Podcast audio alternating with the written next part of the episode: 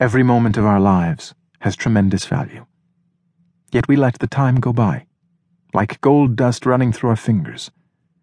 What is sadder than coming to the end of one's life empty handed?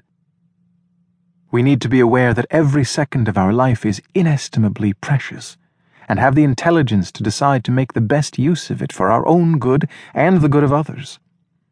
First of all, we need to get rid of the illusion of believing that we have our whole life ahead of us. This life passes like a dream that can be interrupted at any time. We should take care of what is really essential without further delay, so as not to be filled with regret at the hour of our death. It is never too early to develop our inner qualities. We can see the ephemeral nature of all things before us in two ways gross impermanence, the changing seasons, the erosion of the mountains, the aging of the body, the fluctuations of our emotions and subtle impermanence, which takes place in the smallest conceivable unit of time.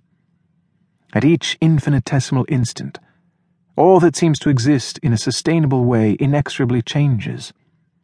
It is because of this subtle impermanence that Buddhism compares the world to a dream or an illusion, an ungraspable constant flux.